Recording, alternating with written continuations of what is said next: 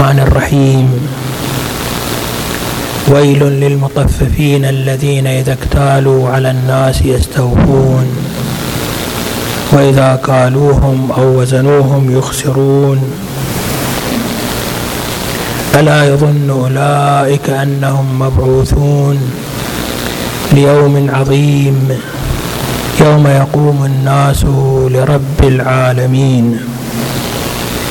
كلا إن كتاب الفجار لفي سجين.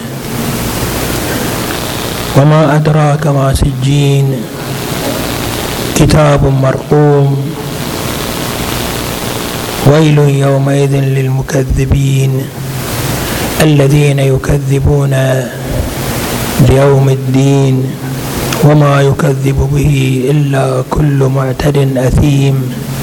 إذا تتلى عليه آياتنا قال أساطير الأولين.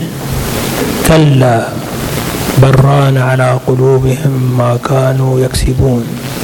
صدق الله العلي العظيم. أحد أهم الأسئلة التي تراود ذهن الإنسان.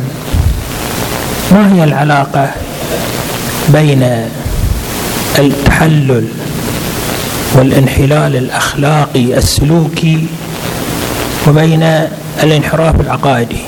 لعله في أيامنا لا يخفى عليكم أنه حدثت بعض الأحداث التي تنبئ عن وجود خلل عقائدي عند كثير من من الجهات من الأشخاص سواء داخل الديانة الإسلامية أم بخصوص أتباع مدرسة أهل البيت عليه الصلاة والسلام. نعم لا يجب أن تؤطر هذه المسألة بعنوان الظاهرة والحدث الكبير والحقيقة هذا النوع من الانحلال والفساد الفكري والعقائدي بينه البشرية. هذا طوال التاريخ. كان هناك مكذبين كان هناك مكذبون كان هناك من لا يؤمن بالآخرة كان هناك من لا يؤمن بالأنبياء.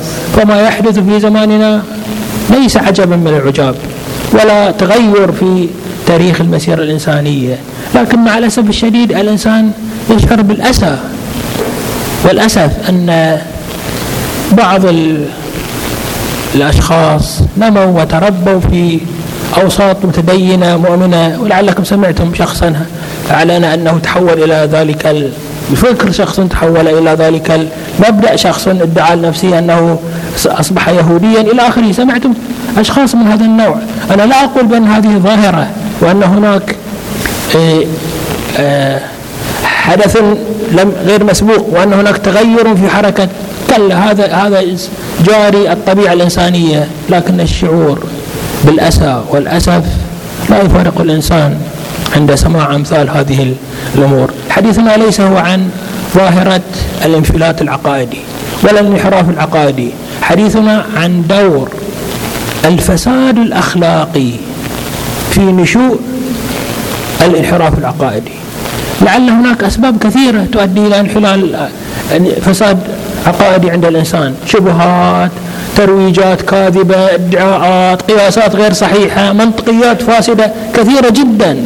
ولكن حديثنا اليوم هو فقط عن التأثير الفساد الأخلاقي والانحلال الأخلاقي في الاتجاه إلى الضلال العقائدي الضعف العقائدي الضلال العقائدي الانحراف العقائدي. أول ما يتبادر للذهن بأن الانحراف العقائدي شيء والفساد الأخلاقي شيء آخر. الفساد الأخلاقي ينبع من ضعف النفس ينبع من الوقوع تحت الإغراءات ينبع من ال... والانحلال العقائدي مسألة فكرية منطقية. لا دخالة لهذين الأمرين في العلاقة بينهما. ولكن هذا نظر واهن وضعيف جدا. واهن وضعيف جدا.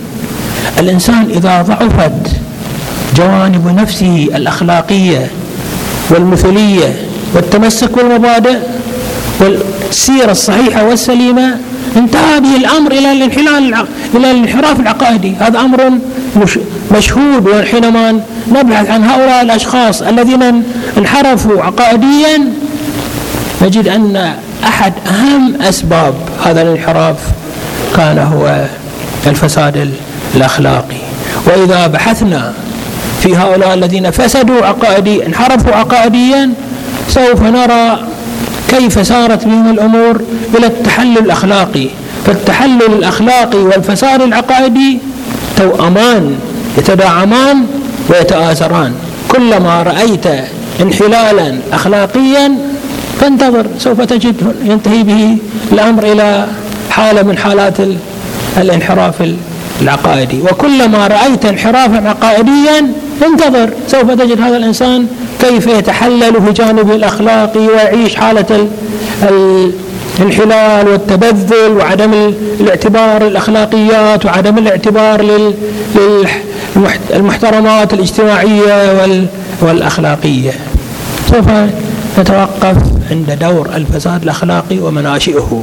وأيضا مناشئ الفساد الأخلاقي كما يرى ذلك كثير من الباحثين خصوصا في زماننا وفي وضعنا الحاضر. له أسباب متعددة وكثيرة ويصعب الحديث عنها واحدة واحدة.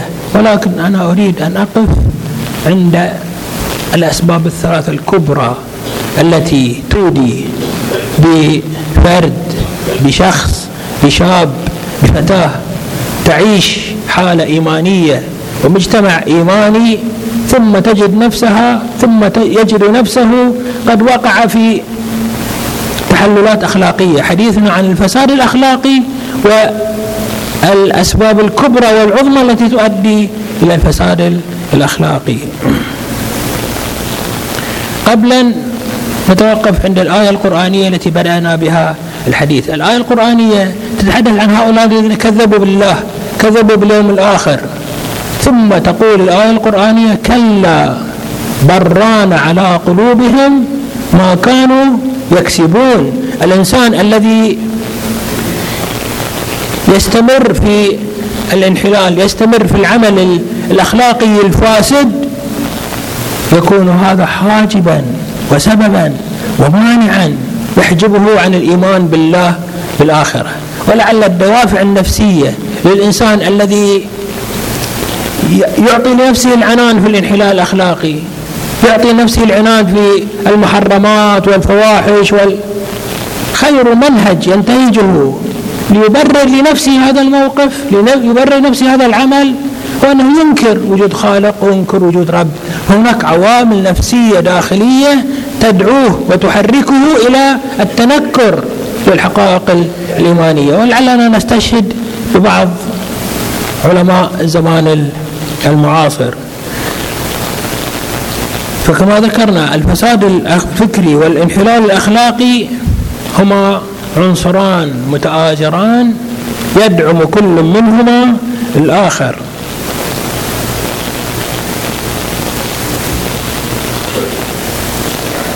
قال رسول الله صلى الله عليه وآله صلوا على محمد وآل محمد.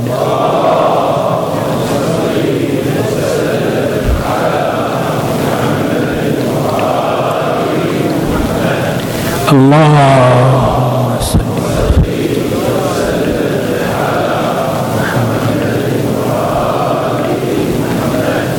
اللهم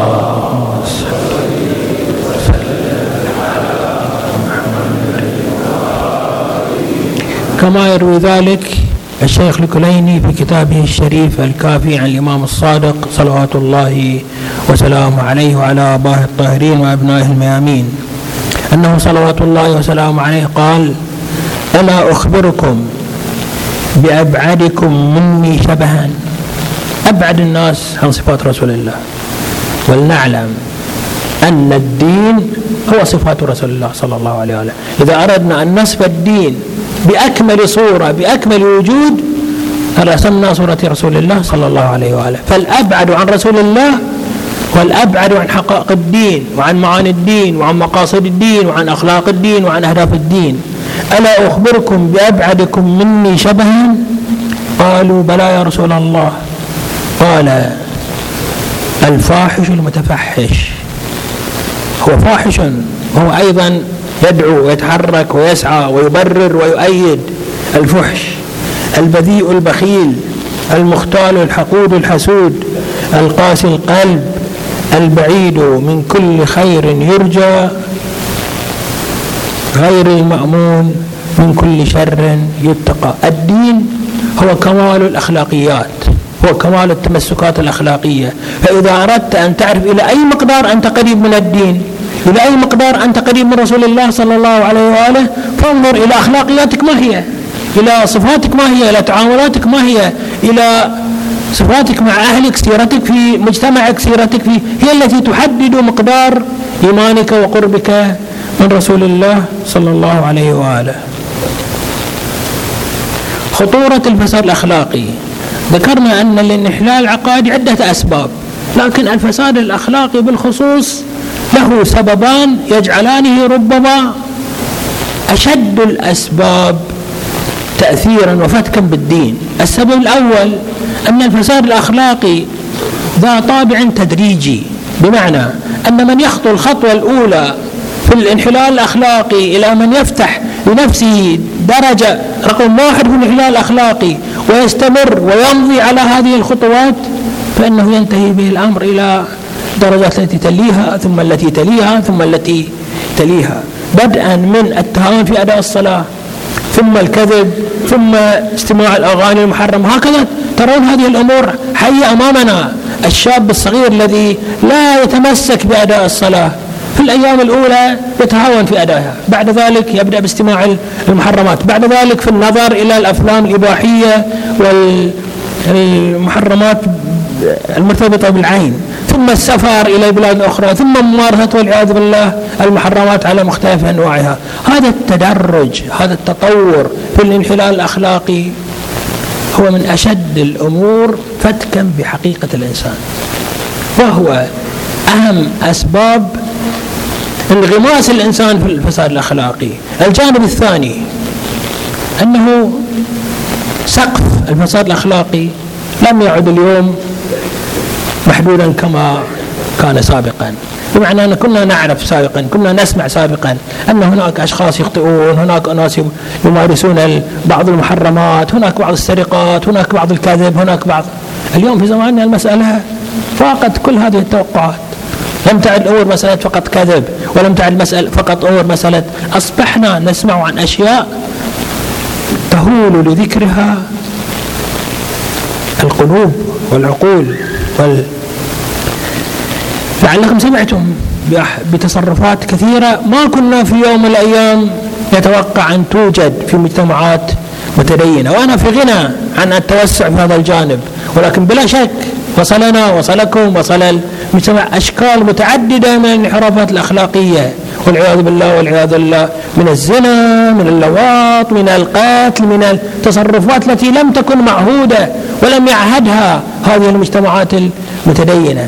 هذان السببان أوجد في الفساد الأخلاقي مرتكزا أساسيا وكبيرا للانحلال العقائدي. ونقف فقط كما ذكرت عند ثلاثة أسباب تعتبر أهم أسباب الوقوع في الفساد الأخلاقي. أول هذه الأسباب هي ضعف التربية تهاون الوالدين عدم عنايتهم بالأبناء. عدم التفاتهم بالأبناء معظم من وقع في الانحرافات الأخلاقية نشأ في بيت غير مترابط نشأ في بيت مفكك نشأ في بيت الأبوان فيه. لا يعطون أبنائهم تلك الأهمية وتلك العناية. أخلاق ابنه ما هي؟ يسمع. يرى ابنه مثلا لا لا يصلي يرى ابنه يفوته الصلاة فلا يعطي ذلك بالا ولا يلتفت إليه ولا يهتم به. الوالدان والبيت فسادهما هو العش الأول لفساد الأبناء. إذا لا سمح الله استهان الوالدان استهان الوالدان بتربية أبنائهما فإنهما قد شرعا الأبواب للطفل للشاب للشابة للمراهق للمراهقة في الولوج في عالم الانحراف بأشكاله وأنواعه وتعدداته. إذا الوالدان كانا بأنفسهما ضعيفاء التدين ضعيفاء الإيمان ضعيفاء. فماذا تتوقع من الأبناء. انتظروا. إذا شفت أبوين والعياذ بالله والعياذ بالله لا يبالون بالأبناء لا يقومون على رعاية الأبناء لا يمارسون بأنفسهم الدور والمسؤولية الدينية. فانتظر في الأبناء سوف ترى إلى أين تأخذ المسيرة الأبناء. أقول هذا شيء شوهد ومنظور ومعروف عند الناس وأمر واضح. بأن الوالدان هما السبب الأول. الوالدان والمربي أيا كان. الوالدان الأخ الكبير الأخت الكبرى المعلم رجل الدين الذي يمارس دور التربية. إذا هو أغفل إذا هو غفل وأهمل ولم يبالي فإنه قد بذر البذرة الأولى للانحراف قد بذر البذرة الأساسية لانحراف الأبناء. العنصر الثاني من الدوافع الكبرى للانحراف الأخلاقي هو أصدقاء السوء.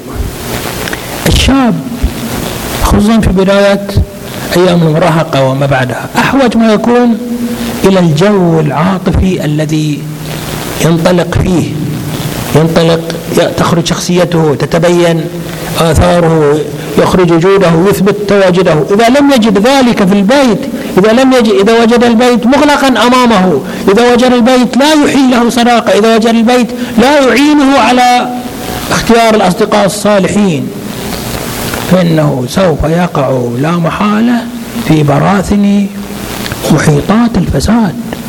أنا بعد لا أقول بحيرات الفساد ولا بحور الفساد عليها محيطات من الفساد.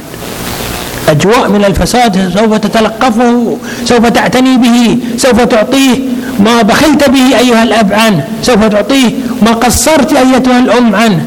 أيتها الأم بنياتك وأبناؤك أهم دور يمكن أن تقومي به. هو أن تحافظي على هذه الأجيال هو أن تحافظي على أبنائك وذريتك.